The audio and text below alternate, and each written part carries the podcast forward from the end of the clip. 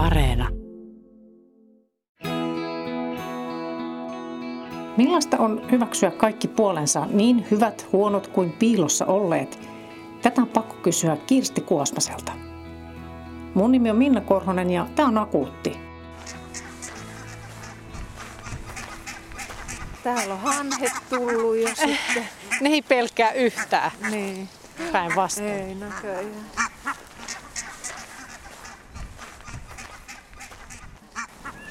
Kirsti Kuosmanen, kun sä oot siitä puhunut paljon, että sä oot löytänyt itses, niin millaista se on, kun löytää itsensä?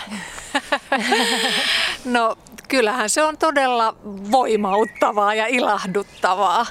Että ja, ja tuo semmoista määrättyä rauhaa ja itsevarmuutta. Itsevarmuutta, joka mulla on ollut kateissa, oli, oli tosi monta vuotta, niin, niin onhan se kivaa. Niin, mm-hmm. niin onhan se siis, mutta et se ei välttämättä niin helppo löytää, että sulla on ollut pysäyksiä, avioeroja, tämän tyyppistä, niin, niin mikä merkitys niillä on ollut tässä? No kyllä se avioero oli tämmöinen viimeinen iso, iso pysäytys, jossa jotenkin joutui arvioimaan uudelleen nimenomaan oman naiseutensa. Ja ehkä se tietenkin liittyy tähän ikään tässä, tässä 50 korvilla myös, että, että mutta tavallaan kun perhe hajoaa ja, ja koti joutuu muuttaa kotoa pois. Niin, pitkä liitto. Niin, ja pitkä niin. liitto, niin vaikka se oli myös oma, oma halu ja tahto, niin silti se olisi aikamoinen järkytys ja shokki. Niin kyllä se pisti niin kuin nyt tässä semmoisen ihan uuden pyörän pyörimään mulla. Mm. No mutta sitten on jonkun aikaa, siis joitakin vuosia, niin mitä siinä sitten tapahtui, että Millä tavalla sen sitten tajusit, että tämä ei ole nyt ok, että mulla ei ole hyvä olo niin kuin omassa itsessäni? No, koska mä oon psykoterapeutti, niin olihan mä paljon niin kuin tehnyt sitä omaa terapiaa. Ja, ja jos lähtötilanne aikoinaan oli se, että kolmekymppisenä oli ollut vähän syömishäiriötä ja paniikkihäiriö ja masennus, niin olin mä jo niin kuin aika, aika paljon asioita käsitellyt.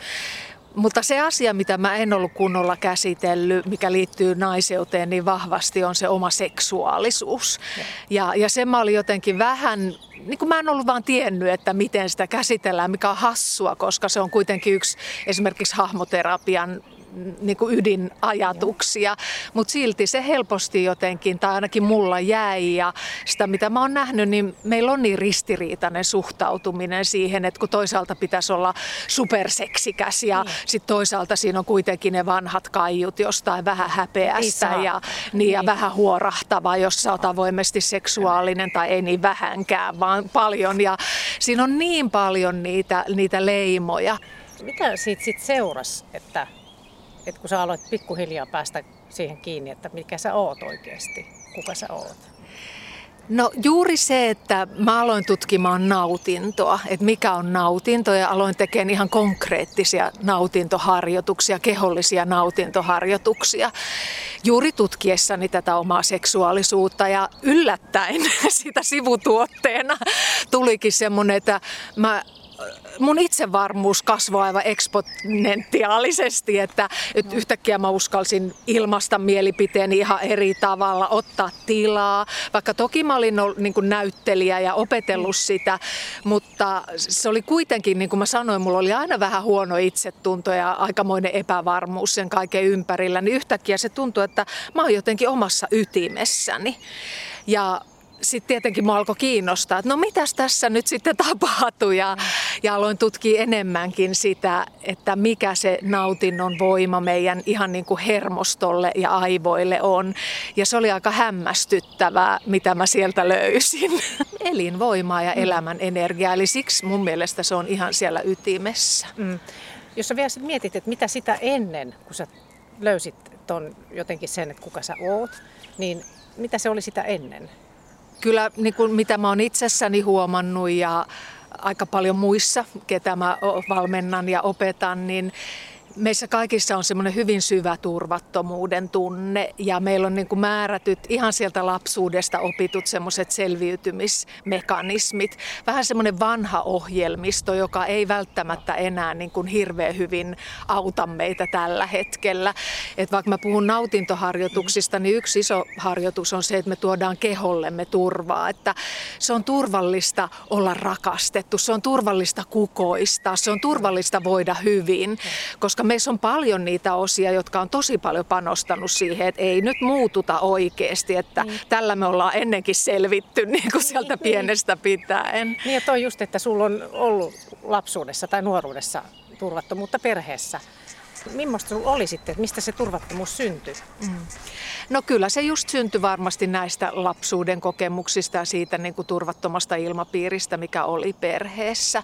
Oli alkoholismia ja, ja semmoista, niin tota, totta kai sieltä, mutta juuri tämä niin kuin lapsen kokemus siitä, että ei saa olla millainen on, niin että vaikka ei olisi mitään suurta tragediaakaan, niin mä näen, että aika monilla niin. meillä on kuitenkin Joo. se semmoinen ohjelmointi se on, siellä. Se on ihan varmasti just näin. Mm. Tässä on muuten tosi hienot tämmöiset silmut tulossa. Mikähän puu, mutta todella kaunis. Tiedät, tuota, tunnistat? Tai jo, ei, kun joku. Joku marja olisiko? Niin. Sä mainitsit sen, että itsensä rakastamisen, niin, niin, niin miten silloin aiemmin, oliko se niin, että sä et pystynyt rakastamaan itseäsi vai mikä siinä oli? Mulla on aika vahva ollut tämmöinen ikään kuin sisäinen tuomari. Mä oon ollut aika ankara tai tosi ankara itselleni välillä. Ja se ei ole tietenkään niin kuin tehnyt kovin helpoksi sitä itsensä rakastamista, mutta se iso asia, minkä mä oon oppinut tässä vuosien varrella on se, että nämäkin osat, mitä me ajatellaan, että on kamalia, tämmöinen niin kuin eh, olalla istuva, jäkättävä niin, tuomari, niin ne on siellä suojelemassa meitä. Ne yrittää omalla hassulla tavallaan niin kuin pitää meitä siinä vanhassa selviytymisvaihteessa. Ja, ja tota, esimerkiksi tämän kanssa, tai just sit se, se sisäise, sisäinen lapsi, joka on se epävarma, joka ei ole saanut rakkautta ja, ja hoivaa ja huolenpitoa tarpeeksi, joka ajattelee, että se on jotenkin vääränlainen, niin tämä on vähän tällaista skitsofreenista palapeliä, niin, missä pitää niin. Niin kuin, hoivata ja huolehtia ja suhtautua myötätunnolla mm, näihin mm. Eriin, eri osiin itseä, jota helposti ajatellaan niin kuin negatiivisena tai varjoina. Joo. Muistatko jotain niin semmoisia, missä tilanteissa se tuli ehkä sitten? Tuleeko sinulle mieleen mitään? Just se semmoinen ankaruus. No sehän nyt voi tulla missä tilanteessa tahansa, varsinkin jos mokaa jotain tai on ajatellut, että on tehnyt jotenkin väärin tai huonosti, mikä on hauskaa, kun mä oon kuitenkin improvisaation niin. ammattilainen ja meillä on tämä moka on lahja, ai, niin kuin tunnuslause siinä, niin, mutta ehkä juuri siksi myös se on vetänyt mua puoleensa, että, että ei ole ollut mitenkään helppo suhtautua esimerkiksi niihin omiin mokiin ja virheisiin, että sitten on tullut vähän niin kuin liian ankara aina sisäinen tuo tuomio siitä, että että on jotenkin ihan kauheeta, jos tekee vähän väärin. Joo. Onko joku esimerkki joku viime ajolta, että sä oot niin vähän palannut siihen entiseen? Mm. No mä huomaan, että mun semmoinen kompastuskivi vielä, jonka kanssa mä teen töitä, on niin kuin, että mä osaan aika hyvin rakastaa itseäni. Mutta sitten kun siihen tulee se toinen ihminen, eli ihmissuhde, niin sitten alkaa just se, se pienen lapsen pelot siellä, että, että no riitäks mä nyt tämmöisenä kuin mä oon ja, ja, ja saanko mä nyt oikeasti rakkautta, jos mä näytän mitä mä oon. Ja niin. sitten helposti alkaa niin kuin miellyttäminen tai varmistelu tai, tai mitä se onkaan, että, että se on asia, jonka kanssa mä vieläkin saan tehdä töitä kyllä. Miten sä pidät itsestäsi huolta niin kuin tällä hetkellä? No mä juuri teen näitä nautintoharjoituksia, mikä voi olla ihan niin kuin, jotain hyvinkin kevyttä. Mä tanssin, mutta jotain kehollista, joka tuottaa mulle nautintoa. Mä teen sooloseksiharjoituksia ja, ja kaikkea siltä väliltä mä meditoin. Mä itsekin käyn niin työnohjauksessa tai terapiassa aina silloin tällöin ja mä joogaan käyn hoidoissa aina silloin tällöin niin kuin ihan tämmöisissä nautinnollisissa hoidoissa. Ja mun mielestä se on tosi tärkeää, niin kuin, että meillä on ne työkalut, koska kaikilla meillä ja mullakin tulee, en mä ole mitenkään täydellinen, mulla tulee niitä kuoppia ja loppuu se itsensä rakastaminen ja usko, usko kaikkeen ja itseensä. Niin, niin me kaikilla niin, niin, ne totta kai. Mm. Niin siksi pitää olla just työkaluja. Mm. Et joskus silloin kolmekymppisenä mä olin vuoden jossain masennuskuopassa.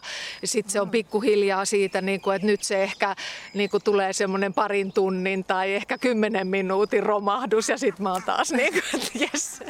Mutta tuli tuosta mieleen, että millainen olisi sitten semmoinen niin täydellinen päivä, että sulla on tosi hyvä fiilis ja olo. Mitä siihen sisältyy?